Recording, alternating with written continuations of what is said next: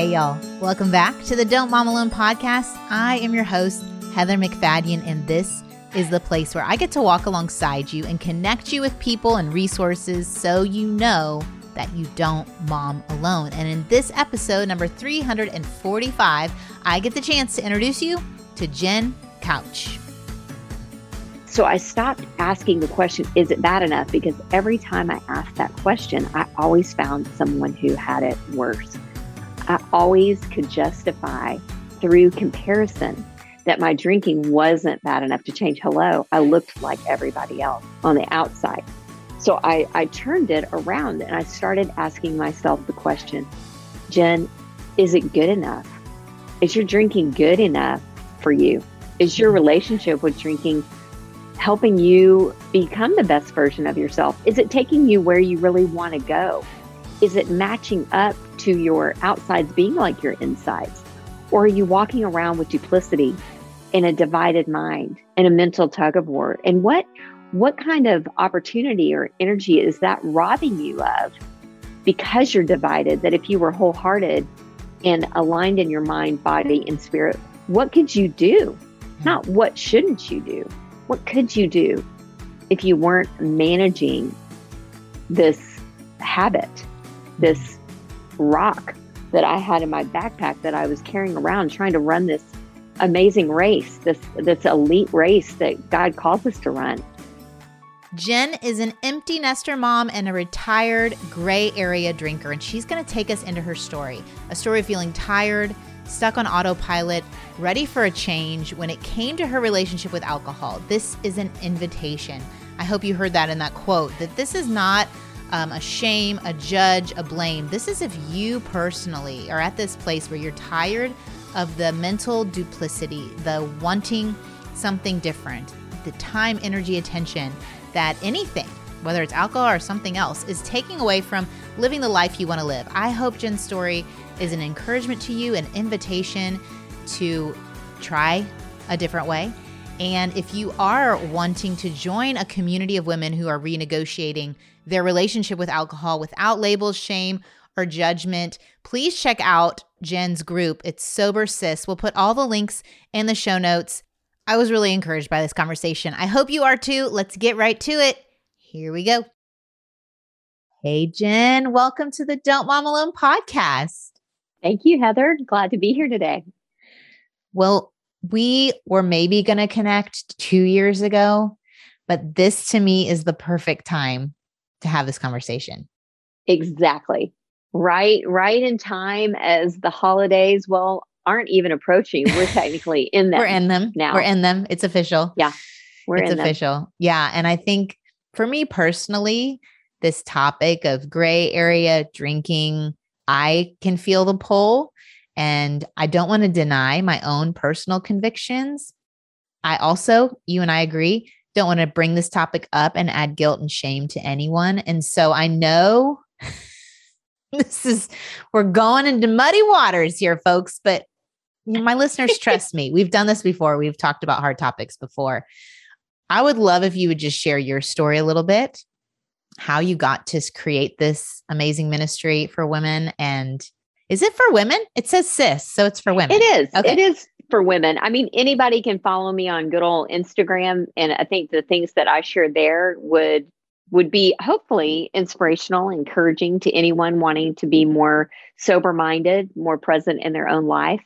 Uh, but my my program and really the like minded community of women um, are indeed sober minded sisters. Sisters, so, yeah. yes. Okay, so where did you? How did you even get here? Yeah, well, great question, Heather. At the time of us recording this in fall of 2021, um, I just turned 50 this year. It was a big milestone, a big landmark. And I, I got here uh, very intentionally. And my journey towards showing up at 50 differently than I did 40 was uh, a catalyst for me to look at things in my life that were not aligning with who I really was, my identity, my identity in Christ, my identity as who I really wanted to be out in the world. I wanted to be wholehearted. I know that you use that word also. I wanted to be wholehearted. And for me, I was walking around with a divided mind when it mm-hmm. came to my relationship with drinking. That was it. It was just divided. Um, and I knew that if I wanted to show up more wholehearted, more in line, mind, body, and spirit, just be the best version of myself at 50, I needed to to get some work done. And so in my mid 40s, I I did something kind of major. I decided to look at my relationship with alcohol. okay. and um, I just a little bit more about my story, and I know that you'll have listeners who can relate to uh, starting drinking at a later age. I know a lot of women out there or men who are listening, you know, you started drinking in high school or college, like what most people did. But there, there are quite a few of us out there that didn't really start socially drinking on a regular basis um, until we were maybe married or moms or working or found ourselves in networking happy hour type situations way after those, you know, younger teenage days. And um, that was me. I was a 32 year old working mom of two when I kind of found myself falling into this happy hour networking uh, for a business I was in kind of routine. And it all started out very just social. And quite honestly, Heather, because I'd grown up in a Christian home, had and have a, a strong personal relationship with the Lord, I, I really didn't see any cautionary tale about it. I, I honestly just kind of walked into it a little bit naive and kind of kind of got blindsided, if you will, as to the pull and maybe the effect that this would down the road kind of have on my life. And I think that that was that was interesting. I didn't walk into it like, oh yeah, I've seen this go real wrong for people near me. It was mm-hmm. more like, oh, I've met the the criteria. I'm over 21. I'm not drinking to get drunk. That's a sin. And I'm not driving. I mean, those were literally the rules I grew up with around alcohol, around drinking. And so, what do you do? Yeah, when you're a 30 something year old mom and you're like, I those rules don't apply to me anymore. What do I do now? Because I think when we bring this topic up, it does bring up how how we were raised and yep. how we and we were going to talk about that like the family origins or the narratives around alcohol and for some and i can it, it it's triggering just saying it because of the horrors and the tragedies for v- people very close to them and so their stance yeah. has been i'm staying far away from it i'm not even dabbling because i'm seeing how my life can go wrong and so it's interesting to me that that wasn't your story and then you've got the other extreme right. where it was off limits. No one around them drank at all.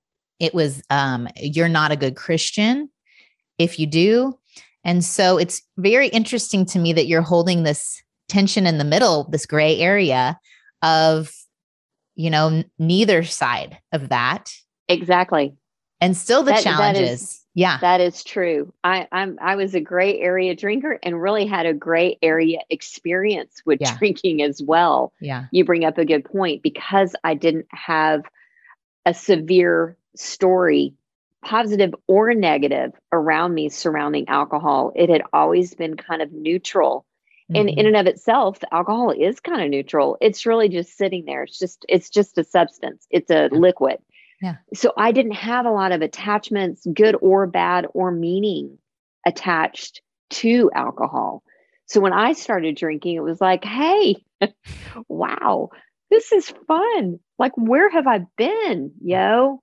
Like, yo, yo, like, storm is rolling in. Yeah. Let's crack a bottle on the front porch, babe. Yeah. I mean, it turned from like happy hour kind of pleasantry to socialize and connect to almost it felt like I did kind of go back and forth from I know I need to do everything in moderation, but now I'm feeling this liberty that I didn't maybe have before because it wasn't even on my radar as mm something that I was interested in. Interesting. Um, and I was I was in a state school. I was in a sorority. I was actually president of my sorority, at Texas Tech. So I was around drinking constantly, but for whatever reason, I'll call it God's protection probably on my life, knowing my personality. Um, he probably was just protecting me from myself because I did look around, and I guess that was all the cautionary, you know, tale that I needed was looking around and not judging people, really, not honestly, not judging them, but going, wow, that looks kind of, you know, scary, kind of out of control. I mean, this is the late 80s early 90s so there's no uber there's no cell phone. You're you're stuck out there and that for me was a deterrent. Yeah the, the lack of control and the the lack of control yeah. which ironically would factor into my desire for drinking hmm. was wanting to loosen up my high need for control and my anxiety.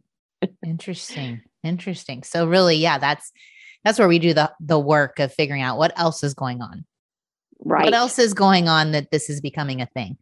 Yeah, I took to drinking immediately. First socially like, oh, I can I can really kind of fit in the mainstream now. And again, it wasn't that I had tried so hard. I was just, you know, married, cranking out kids in the in my 20s. So I was becoming a mom and I was, you know, pregnant multiple times in my 20s. So for me, it just it wasn't even time. So yeah, I think for me, it, it did start out one way, but there was something initially that tapped into my desire to unwind, mm-hmm. unplug a little bit, and kind of check out a bit from the high responsibility, high control mindfulness that I was practicing 24 7 all the time.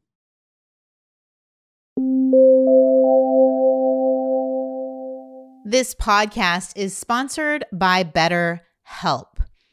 I know Jenn's sharing her story, and she's talking about the gray area of drinking and how she was wondering if it was bad enough. And maybe you're at this place where it's not alcohol, it's something else. Maybe something that's keeping you stuck. Maybe the pressures of motherhood and the holidays coming up are bringing up some trauma from your past or some other issues that you would like a professional therapist to help you walk through. Well, I know for me personally, what was most challenging was asking for a phone number and then actually going to the therapy. So I want to help make it easier for you by connecting you with better help.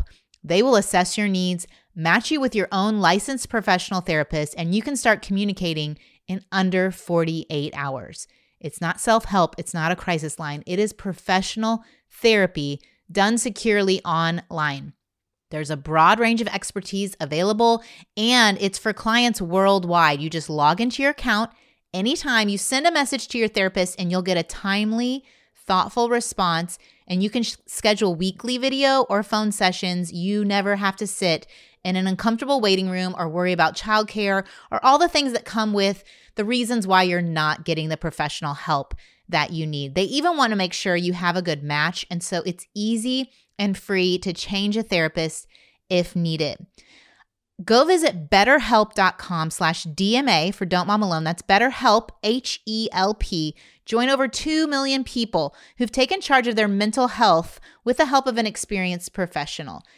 And as a Don't Mom Alone listener, get 50% off your first month at betterhelp.com slash DMA.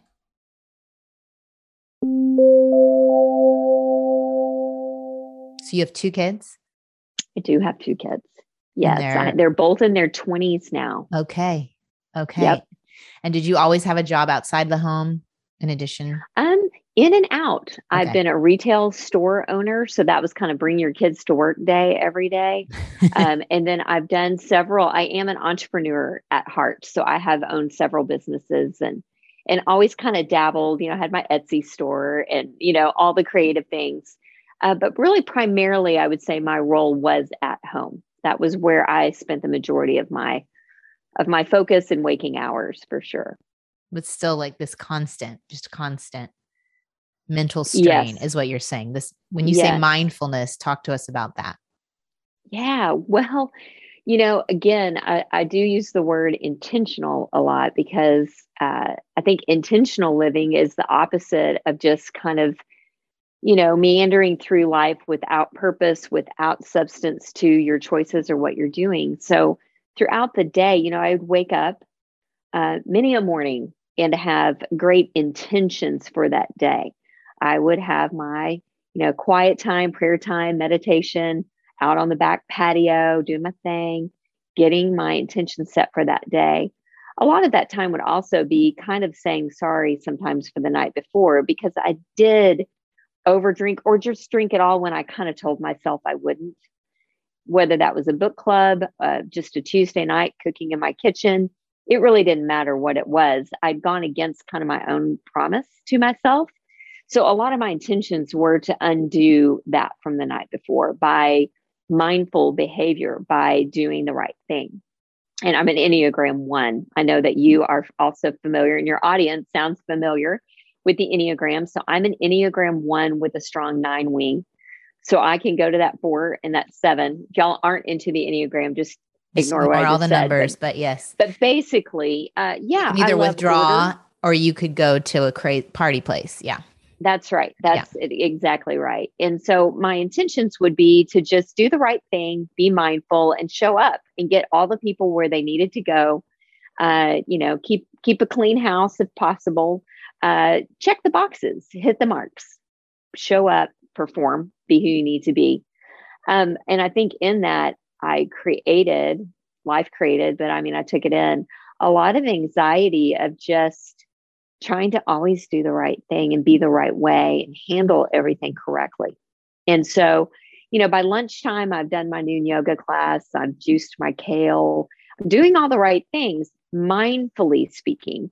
I'm intentional, I'm mindful, but I've got this competing desire. I've got that cognitive dissonance and that competing desire of wanting to not do all that, not feel so on top of it, on the ball, checking the boxes. Where's my time? Where's me time? Kind of that, um, I think a lot of moms feel that way, kind of a reward at the end of the day for the mindfulness, mm-hmm. for the intentionality in the workout and the juicing and the doing it right and being there for everyone and listening and not blowing your top in the car when your kids are fighting on the way home. I was mindful until I wanted to be mindless. And that's when my mindless sipping came in to play. Hmm.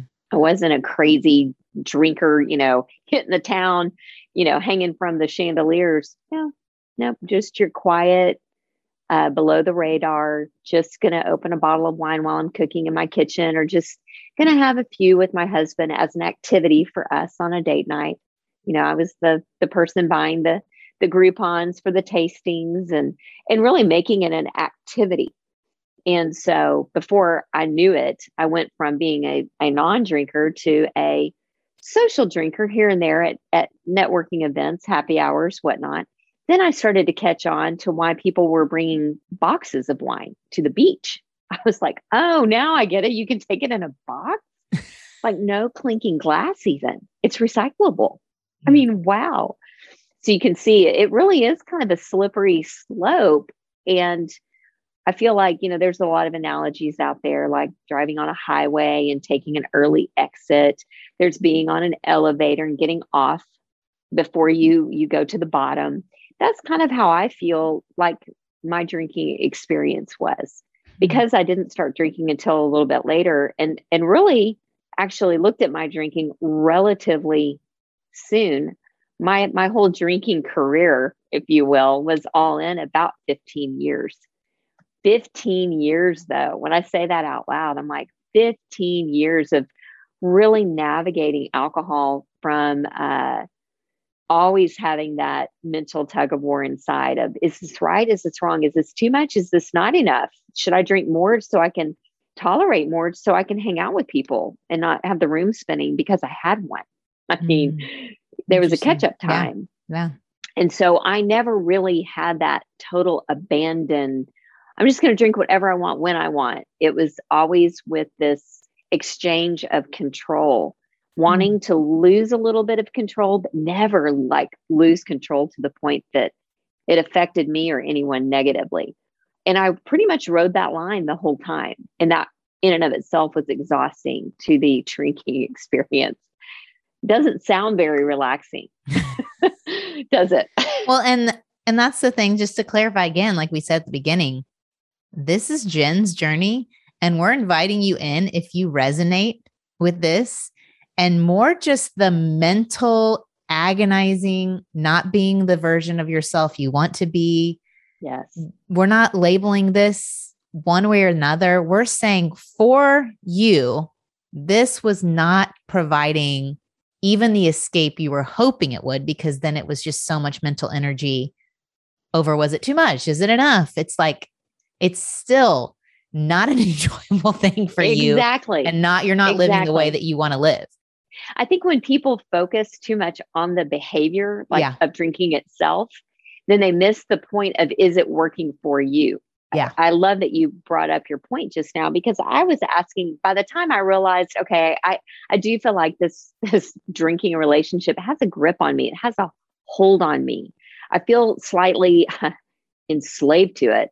Um, and I don't like that. I don't, here I am wanting to kind of relax. And yet I feel like it's got a pull and a hold on me where I've given over some of my power to it. And I feel like that is the issue, not the drink or drinking itself. It's where's your heart? Where's your mind? What are your motivations? What are your fears? Why are we doing what we're doing? So I, I stopped finally um, in my mid 40s asking the wrong question. The wrong question I kept asking myself for about five years in there, 40 to 45. Jenn, is it bad enough? Is your drinking bad enough? I'm Googling, am I an alcoholic at 3 mm. a.m. in the morning?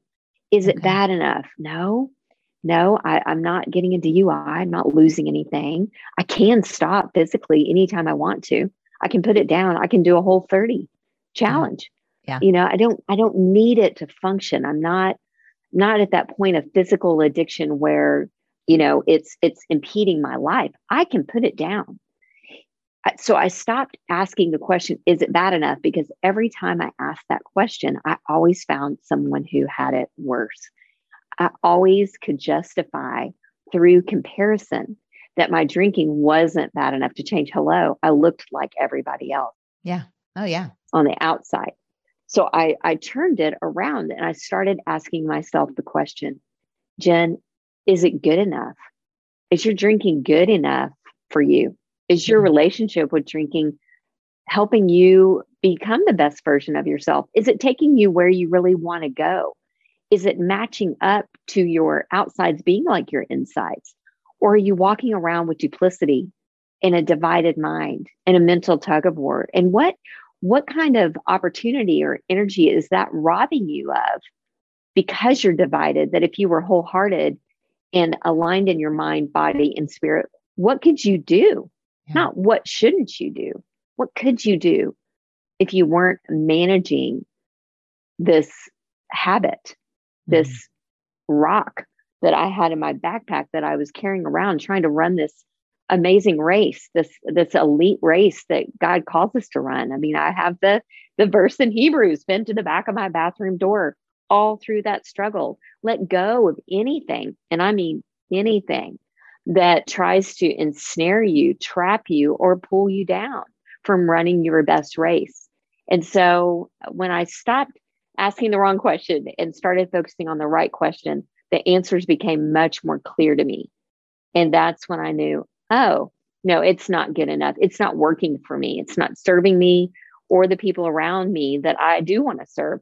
And that's when I feel like I partnered with God in this area. Before, I'd been asking God to kind of take it away, take away, take away the desire, take away, get this wine out of my hand, Right. Right. take it away.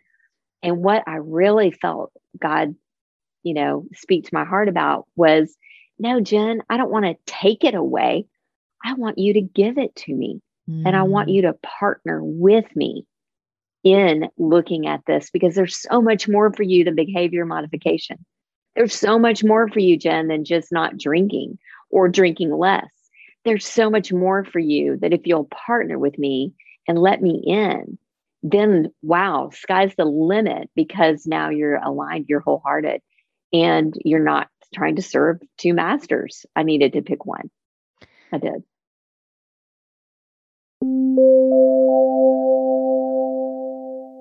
Okay. In Dallas, it's officially closed toe shoe season.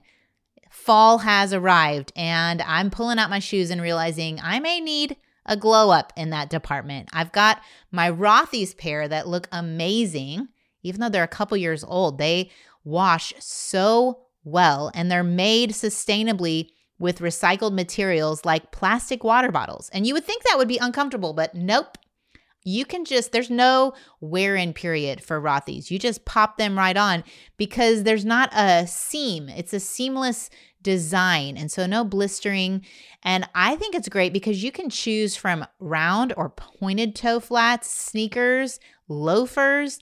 They even had a really cute Chelsea sneaker that I just got an email about. And did I mention that they have a plush merino wool option.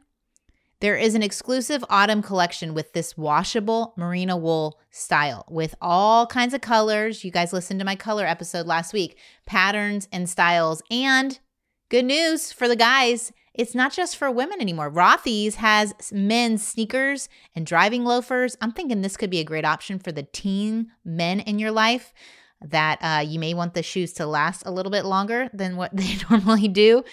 If you want to go check them out, you can see why customers say these shoes are like walking on clouds. Julie says there's no break in period, no blisters, pure comfort. To help you welcome in the fall season in style, Rothy's is doing something special. That's right, they gave us the chance to share this super rare opportunity with our listeners for a limited time. Right now, you can get $20 off your first purchase at rothys.com slash DMA. That's rothys, R-O-T-H-Y-S dot com slash DMA. Head to rothys.com slash DMA to find your new favorites today.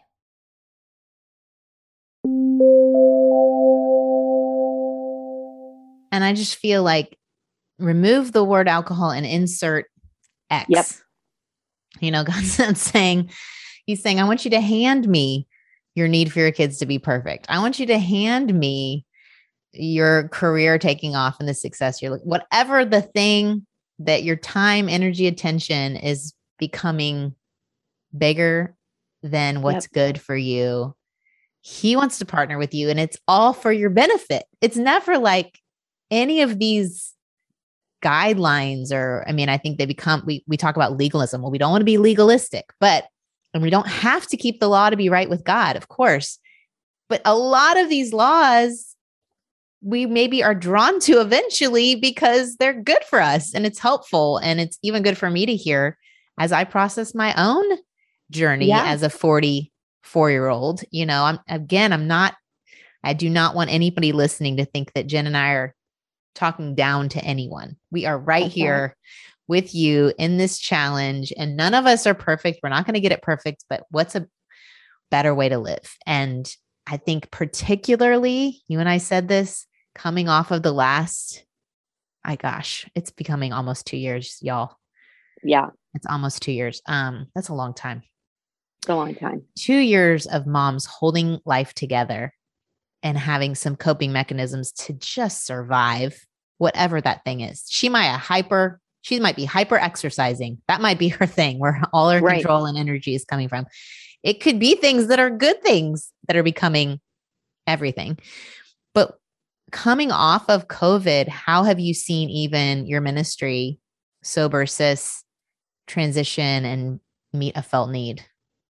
Oh, absolutely and i'm so glad that god that god got this started that god started sober sis in um, 2018 because we had the base and almost the kind of infrastructure and the community of like-minded women from all over the world already connecting so that we were ready to welcome in more people that just really quite honestly what i saw is some women who'd never really struggled in their relationship with alcohol because of the challenges of the covid lockdown the quarantinis on Zoom instead of meeting up with their friends, you know, and just the stress, the incredible holding it, like you said, holding it all together, homeschooling their kids all of a sudden out of necessity, trying to still work full time, just it, incredible demand.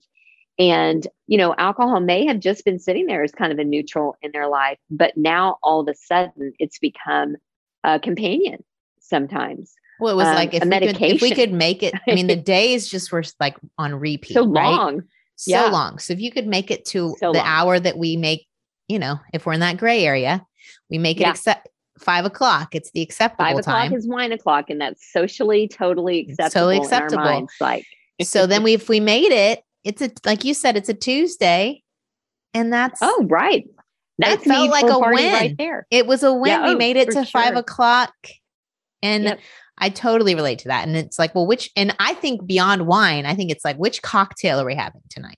Oh right, let's yeah right. Let's and that get out. became the fun. Like you go, and then when you finally can see friends, oh my goodness, what fun cocktail have Oh, they right. found? and all the mixers and cute Yeah. little everything about it which is a whole side conversation uh, but just a little teaser there are so many alcohol free and zero proof spirits out there now that don't have alcohol but still can help create the ritual. Because i think really honestly a lot of times we're just drinking out of uh, default. It's a connection tool that our society our culture has created as hey let's meet for drinks. Let's grab a drink. And really what we're doing it's a bid for connection. Yeah. but we're using the drink and so if we can replace what's in the pretty glass and still have the ritual and the fun Yeah. and all that. and not feel like you're missing I'm- out. Yeah. and yeah. not missing out. I'm a real proponent of that. And on my Instagram, I do share a lot of, you know, mocktail recipes and just quite honestly, really uh, elaborate adult cocktail recipes that are just alcohol free and really bring like taste and, you know, just the, the making of it the fun. Yeah. together as Yeah. the activity. But, but yes, I did. I definitely, definitely saw that. And again, no judgment here at all. If I would have still been drinking at that time, I definitely would have doubled down. There's no Yeah. question about it. And I do. I think for a lot of a lot of people, it's just a it's a cue. It's a trigger, like transition, like daytime, nighttime. Like I've got this hat on during the day. Now I want to take that hat off and put on a different hat in the evening. And we've used drinking, we've used alcohol as a signal or a cue to change hats. Yeah. And there are so many other tools and practical ways to do that. But if you're kind of caught in what I call the vino fly trap, or just kind of like that, that that's what I do. Yeah. It's a habit. It's it's it takes a lot of intention to kind of do something different because we're all creatures of habit Mhm. and that's that's what it was for me it was just a well uh, rutted pathway it was like a neuro pathway of just habit that was really starting to to be more difficult to change because my brain was on board it's like let's go So we may have heard, you know, the gal, the guy listening, they're on board and they totally get what we're saying. And they'd love to hear just a few of your practical tips. We'll definitely connect you with, you have a free ebook. We'll connect you with all that. And we have links in the show notes to all the things so you can go further with Jenn. But give us a couple tips to kind of get us going.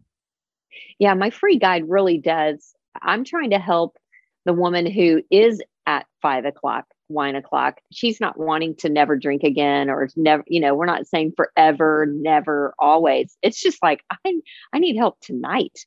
Yeah. Or I'm going to a wedding this weekend and I don't want to just tie one on. I just want to socialize without having to have a drink in my hand. How in the world do I do that? Yeah. And enjoy myself and not feel miserable and Yeah. not white knuckle it with just a tremendous amount of willpower, which we can do, especially if you're in that gray area. You have the ability to tap into willpower, but it fatigues and then you're right back where you are. So, some of the things that I have found really practically effective for me is one of the things I do is I play the movie forward. I look at five o'clock and I, and you have to be honest with yourself for this tool to really work, for it to be effective. Because in my mind, I was like, oh, I'll just have one. Okay. In reality, once I opened a bottle of wine, the chances of me just having one four ounce glass serving was pretty slim because I'll just have a little bit more. Playing the movie forward is being honest and realistic with going, okay, my intention is just to have one. But if I know myself and I know that typically once I have one, I want another one because that's the nature of the substance itself is to kind of kind of creates a thirst for itself. Yeah. So it's normal. Like your brain is working. If you have one, that you might want another one. okay, that's the reality of playing the movie forward. So it's going, okay, I want to just have one, but would I really just have one? I'd probably have two, maybe three. And my goodness, if it's a really long night or day and it's only five o'clock and I can sip one an hour, could I could I mindlessly sip through a bottle of wine on my own before 10? Yeah, yeah, I could. Okay, that's the reality. Do I really want to drink a bottle of wine on my own? Which again would some of your listeners are like, wow, she is in denial. she is definitely really. Uh, or some of them are saying, wow, I did that last night. And, and they don't. Them, but yeah. I guarantee you, yeah. Heather, because I know this crowd, because I was in it. And again, no judgment. I just understand because yeah. i am coming from there. Yeah. Um, yeah. It became very normal to do the bottle breakdown. So that's the reality. And it's really actually quite amazing that our mm-hmm. bodies really can build up enough tolerance to be able to drink three or four glasses of wine in a long stretch with food and water and just you're at home and you're doing homework and kids are it's really easy to do. And so the reality is okay if i play the movie forward no i'm not going to have just one. And that's that that was my intention and i can't follow through with that good intention because I'm up against something that is is against me that's not going to want me to do that. So playing the movie forward is key. Having alternatives, whether that's an alcohol-free beverage in your glass or just a go-to that is already there. I think when we don't have an alternative or a plan at all and we're just kind of going to wing it, yeah. again, our we go back to our defaults so easily when we're not proactive. And then I also think changing up your routine um, I started walking my dogs in the evening mm. at five o'clock. Instead of going to the grocery store where the wine aisle at Target is in your face at 3.30 or 4 o'clock while you're trying to scrounge together dinner options that was my mo i don't know what i'm going to make for dinner tonight. I've been so good today. Maybe i'll get a salad going. And oh there's that bottle of wine i said no no no no no no no all through the store and they got me at the cash wrap because my defenses were down. So now, you know, when I when I first started changing this habit, I switched it around. I started going to the grocery store and doing things that might take more intention following through that were difficult for me in the morning when I had the most energy to follow through. And then I would do things that were easier for me closer to or at one o'clock that were positive as well, but easier for me to do, like walk my dog or have a different drink in my in my glass, but not not go to the grocery store and not leave myself with no options. Yeah. What do you think about when we create rules for ourselves? Like, okay, I'm only going to have one drink or I'm only going to drink when I'm with other people. Are those helpful or are those just setting ourselves up to feel bad because we break them? Yeah, great, great question. Because I, you know, I am a rule follower if they make sense. Um, if they if rules don't make sense, I'm the biggest rebel you'll ever meet. Um, but if they make sense, I'm like totally on board. Yeah. Uh, but no, I with with drinking in particular, being the, the drinker that I was, and that being so rutted in as a habit, but I was constantly trying to moderate and manage to stay in that middle zone, which again, I could most of the time successfully do that. Uh, the rules to me were more work because rules didn't factor in the humanness. Yeah. I I could moderate until I couldn't sometimes. I could do all the right things until I got a circumstance so outside of my control or an emotion that felt like a tsunami and then I would kind of hit the eject button, like, boop, never mind. Rules are over. No one else is following them around me anyway. Uh, you know, I have, uh, there was even, even a feeling of entitlement, like, hello, I'm done. I'm done with the rules. Yeah. Like, you can take that rule and you know i'm going to drink at the rule now yeah now it's like, like i'll show you rule i'll show you rule who's in charge Drinking now? Five really, drinks alone. I'm going to break them both. yeah, mm-hmm. exactly. Mm-hmm. Exactly. So for me, rules were, uh, and again, this is just for me, were almost counterproductive because they led to more guilt and shame. Guilt, yeah. I'm doing something I don't want to do. Shame, I'm not who I even want to be. I'm a bad person. Yeah. And um, it just it it magnified my desire to drink the more I tried to not do it. It, it became the focus, the attention. Your brain is thinking it became about the focus. Yeah, yeah, yeah, yeah. if I wasn't drinking, I was thinking about drinking. I was thinking about not drinking. I was thinking about how I was thinking about drinking. And it was just the again, the mental emotional aspect of yeah. drinking was way more my nemesis than the physical ramifications. Although I will say in my 40s, the hangovers definitely started affecting me more just because my body wasn't able just to bounce back as quickly. So that was a deterrent as well. How can we in community, if one of our friends is in this space, be supportive? If we notice they're maybe making a different choice or they've created a mocktail at a party? I think number one, just holding space for people to be able to navigate this. I think sometimes when we see people not drinking, we just jump to so many conclusions or we want to we want to categorize that as humans. We just love categorizing and, and putting people in labels and boxes. And instead maybe a curiosity just being curious with them oh that looks neat. What are you drinking tonight? Tell me more about that. You know a lot of people are are becoming alcohol free for the health of it. Yeah. seriously people are gluten free people are vegan people are making all kinds of uh, health choices because things that they're putting in their body, whether that's eating or drinking, just aren't serving them. They don't feel good.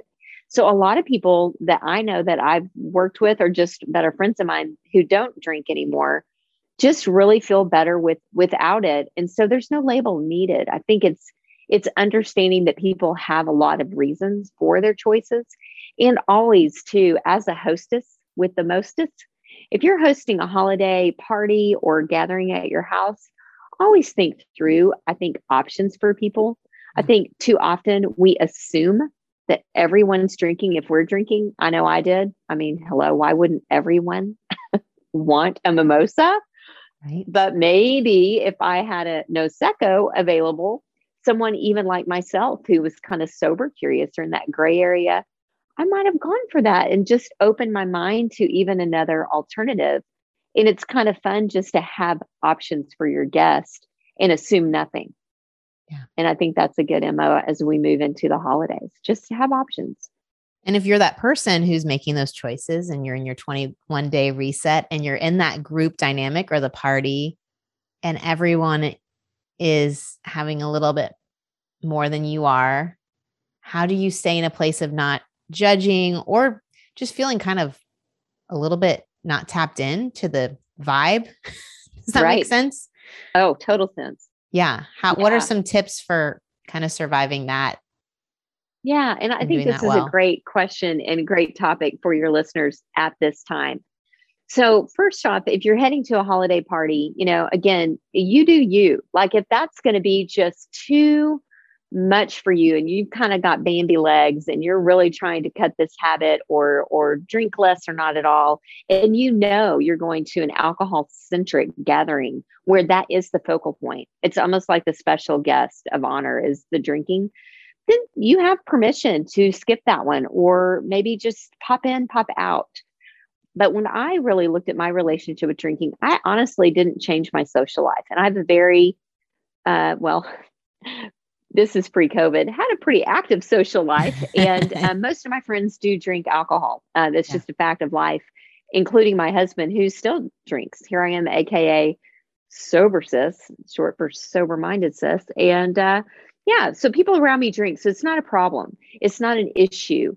It's more about my mindset. So I think also being prepared ahead of time by pre-deciding and pre-planning I know when I go to a party, alcohol is going to be served, it's going to be everywhere, and that's okay. I've pre decided I'm not going to drink, or if someone's just doing my 21 day reset, maybe they're just not drinking for a period of time, but pre deciding and then BYOB. Sometimes I just bring what I want to drink because the hostess may not know about all these great alternatives. And I always say yes. When people when I walk into a party or I'm sitting down at a restaurant and everyone's ordered an alcoholic beverage, which again is common. um, and someone asks me, Can I get you something to drink? I always say yes. And then I tell them what I want to drink. Yes, I'd love to start with some water. Hello, I'm so thirsty. I've been running around all day. Uh, I'll start with water. Yes, I would love. I see you've got Topo Chico over there. Yes, I'd love that. Let them know what you want. Um, and I think that takes that awkwardness away instead of fumbling around like, oh no, I'm supposed to say no to drinking. We'll say yes to something else. Yeah, and that great. keeps it really positive. And then also, you know, I tend to kind of go early or at least on time. Don't worry, I'm not that person that's going to show up at your house like way early. you can like, you can hey. help cut up vegetables or something. Yeah, yeah, yeah. Yeah, help set things up. Um, yeah, I show up, you know, at least on time, but I usually kind of peel out by the time the vibe does start to change and people really are on that maybe third drink, which is common that's usually my cue to, you know, I've got a great book I'm reading at home. I love a good bath bomb. I just switch gears. I'm like, okay, I've gotten my connection. I think I've connected with the people here on that same vibe. And now the vibe is changing. And so that's that's like, okay, see y'all. See y'all next time. Invite me again. I loved it. Had fun. But I'm wrapping, I'm wrapping this up. And they can keep on going, but I'm I'm done. I've I've, you know, done what I needed to do and had fun. That's great. So many great tips, so relatable. And I am thrilled that I can connect listeners with your resources and keep going further with your community. And so thank you, Jenn. Yeah, thank you. It's sobersis.com and you can get that free download and learn more there. So thank you so much. I love chatting with you right across DFW from one another. I love it. This was awesome. Thank you. Okay, thanks y'all for listening. I was really inspired by this and am considering my own relationship with alcohol. I hope that y'all know that anything I have on the show, it's for me first, okay? And like we've said a billion times, there's no shame, no blame, but only want to help hold your hand if there's something that you've been feeling a nudge about and wanting more support in. If you want to go to Jenn's website, sobersis.com, there's a 21 day challenge, 21 day reset. They started it in November, November 1st. There's another one December 1st, but there's so many other resources there.